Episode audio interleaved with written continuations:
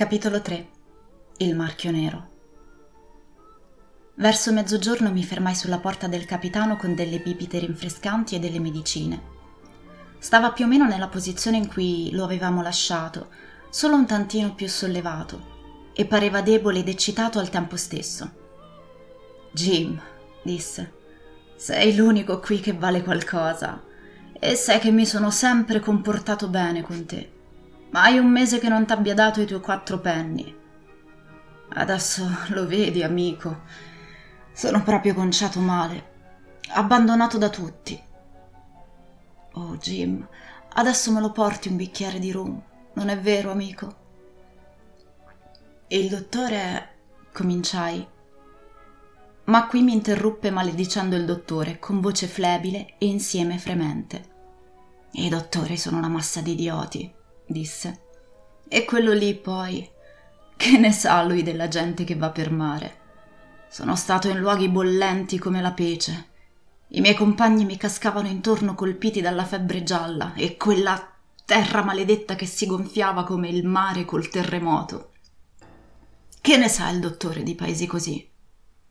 E io vivevo di rum, te lo dico io. È stato per me cibo e bevanda. Eravamo come marito e moglie. E se non avrò subito il mio rum, ora che sono una povera vecchia carcassa abbandonata sulla riva, il mio sangue ricadrà su di te, Jim, e su quell'idiota del dottore. E andò avanti di questo passo. Guarda, Jim, come mi tremano le mani, continuò in tono supplichevole. Non riesco a tenerle ferme. Proprio non ci riesco. Non ho visto neanche un goccetto tutto il santo giorno. Quel dottore è uno sciocco, te lo dico io. Se non bevo un sorso di rum, Jim, mi, mi verranno le allucinazioni. Già mi sono venute. Ho visto il vecchio Flint in un angolo laggiù, dietro di te. Chiaro come carta stampata. E se mi vengono le allucinazioni, a me che ne ho viste di cotte e di crude, si scatenerà un putiferio. Anche il tuo dottore ha detto che un bicchiere solo non mi farà male. Ti darò una guinea d'oro per un bicchierino, Jim. La sua eccitazione andava aumentando e io ero preoccupato per mio padre, che quel giorno era molto abbattuto e aveva bisogno di quiete. Inoltre mi sentivo rassicurato dalle parole del dottore che mi erano appena state rammentate, anche se il suo tentativo di corrompermi mi aveva offeso. Non voglio il vostro denaro, dissi. Tranne quello che dovete a mio padre. Vi darò un bicchiere, non di più. Quando glielo portai lo afferrò avidamente e lo bevve tutto d'un fiato. Ah, disse, adesso sì che ci siamo.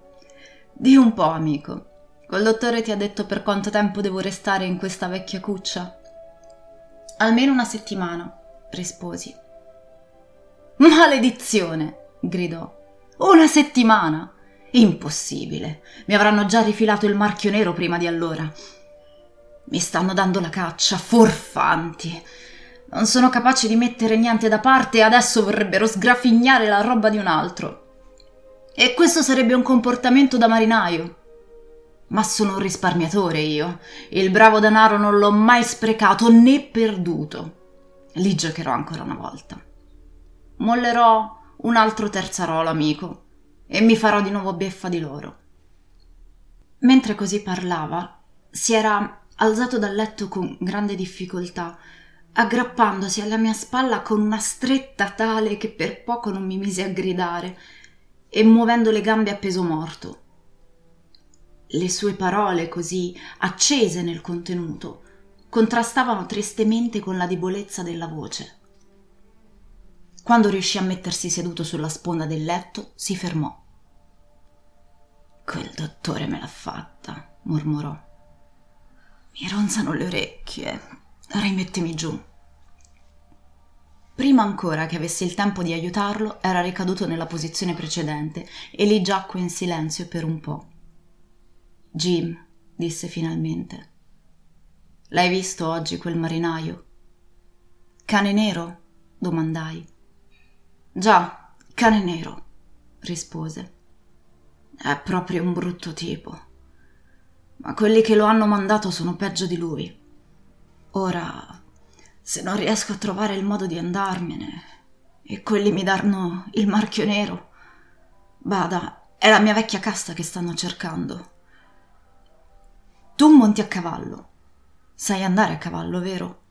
Allora, monti a cavallo e vai da... beh, sì, da quel vecchio idiota del dottore e gli dici di chiamare a raccolta tutti gli uomini, i magistrati e gli altri, e lui li pescherà qui a bordo dell'ammiraglio Bembo. L'intero equipaggio del vecchio Flint, giovani, vecchi, tutti quelli che sono rimasti. Ero il secondo io, il secondo del vecchio Flint, e sono l'unico che conosce il posto. Mi diede la mappa a Savannah quando era in fin di vita proprio come adesso, lo vedi? Ma tu tieni la bocca chiusa finché non mi danno il marchio nero, o finché non rivedi quel cane nero, o il marinaio con una gamba sola, Jim. Lui soprattutto. Ma cos'è il marchio nero, capitano? Domandai. È un avvertimento, amico. Te lo spiegherò se arriveranno a tanto. Ma tu tieni gli occhi aperti, Jim e faremo a metà, parola d'onore. Continuò a delirare per un po', con la voce sempre più debole. Ma non appena gli ebbi somministrato la sua medicina, che mandò giù obbediente come un bambino, osservando che se mai c'era stato un marinaio che avesse avuto bisogno di droghe, quello era lui, sprofondò finalmente in un sonno simile a un deliquio, nel quale lo lasciai Cosa avrei fatto se le cose fossero andate diversamente? Non saprei dirlo. Probabilmente avrei dovuto raccontare tutto al dottore, perché avevo un terrore mortale che il capitano si pentisse delle sue confessioni e mi facesse fare una brutta fine. Ma accadde che il povero babbo morì all'improvviso proprio quella sera, e questo mise in ombra ogni altra questione il nostro naturale sconforto, le visite dei vicini, i preparativi per il funerale e tutto il lavoro che nel frattempo c'era da sbrigare nella locanda mi tennero così occupato che ebbi ben poco tempo per pensare al capitano, tanto meno per temerlo. Il mattino dopo, a dire il vero, egli scese al piano di sotto e consumò i suoi pasti come di consueto, anche se mangiò poco e bevve, io temo, più rum del solito dato che si servì da solo al bancone, guardando per traverso e sbuffando dalle narici. E nessuno osò contrariarlo.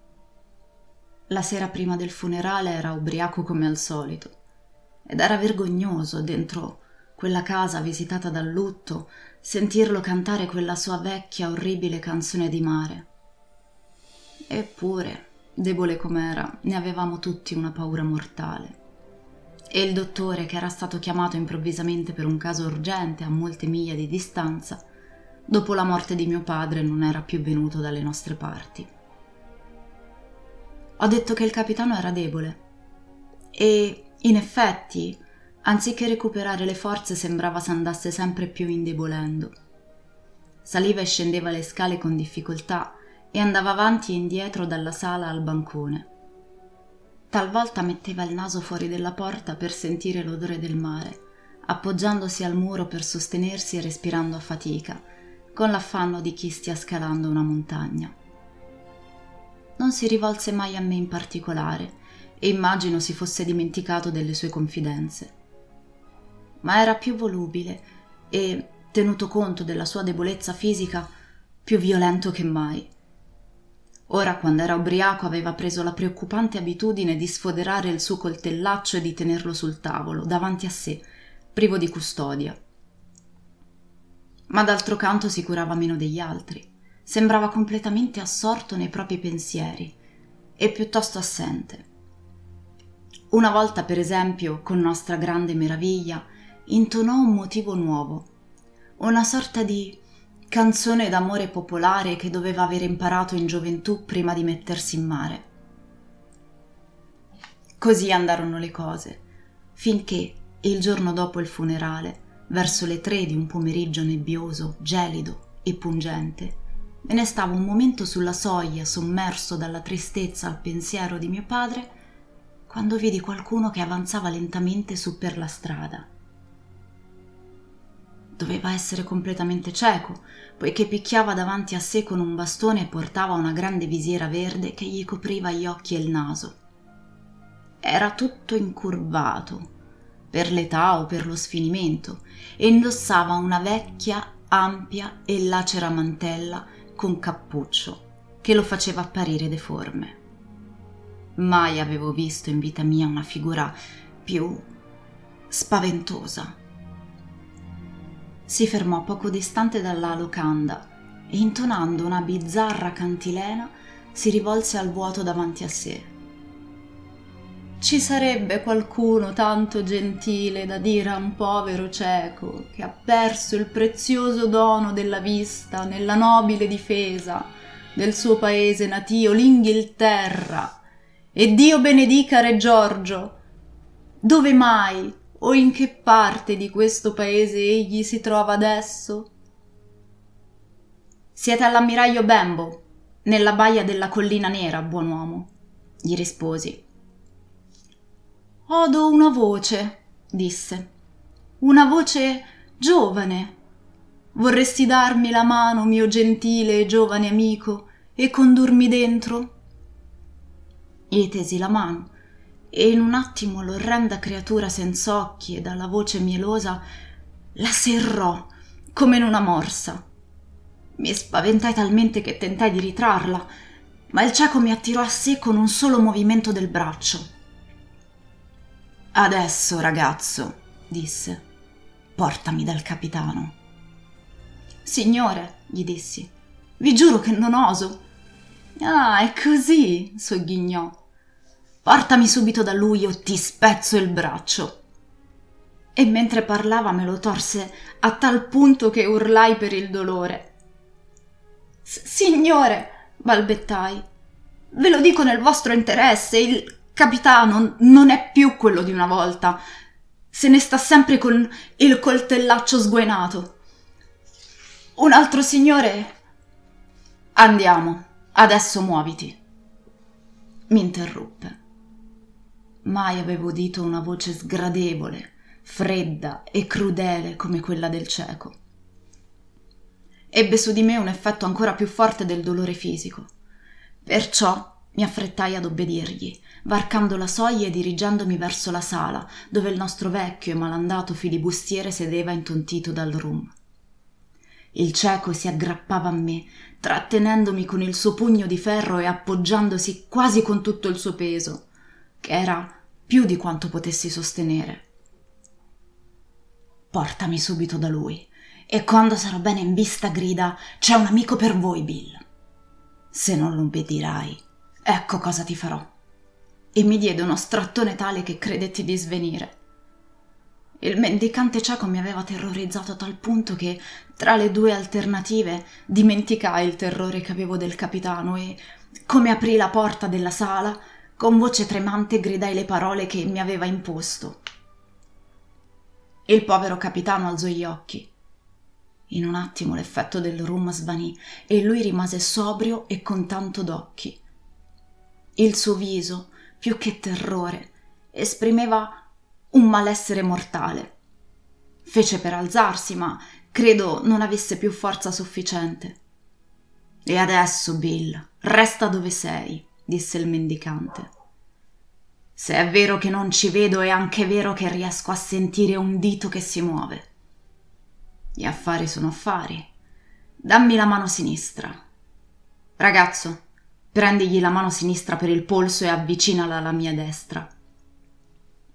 Io obbedimmo entrambi alla lettera e vidi che dal cavo della mano con cui reggeva il bastone passava qualcosa in quella del capitano, che si richiuse all'istante. È fatta, disse il cieco, e a quelle parole mi lasciò andare. Poi, con una precisione e un'agilità sorprendenti, si dileguò dalla sala e uscì in strada. Io, rimasto immobile, potei sentire il picchiettio del suo bastone che si allontanava. Ci volle un po' di tempo prima che io e il capitano ci riprendessimo Ma finalmente, e quasi nello stesso istante, io gli lasciai andare il polso che avevo continuato a stringere e lui ritrasse la mano, lanciando un'intensa occhiata al palmo. Le dieci! gridò. Sei ore. Possiamo farcela. E balzò in piedi. Ma a questo punto vacillò, si portò la mano alla gola e barcollò per un istante. Poi, emettendo un suono inconsueto, cadde lungo disteso con la faccia sul pavimento.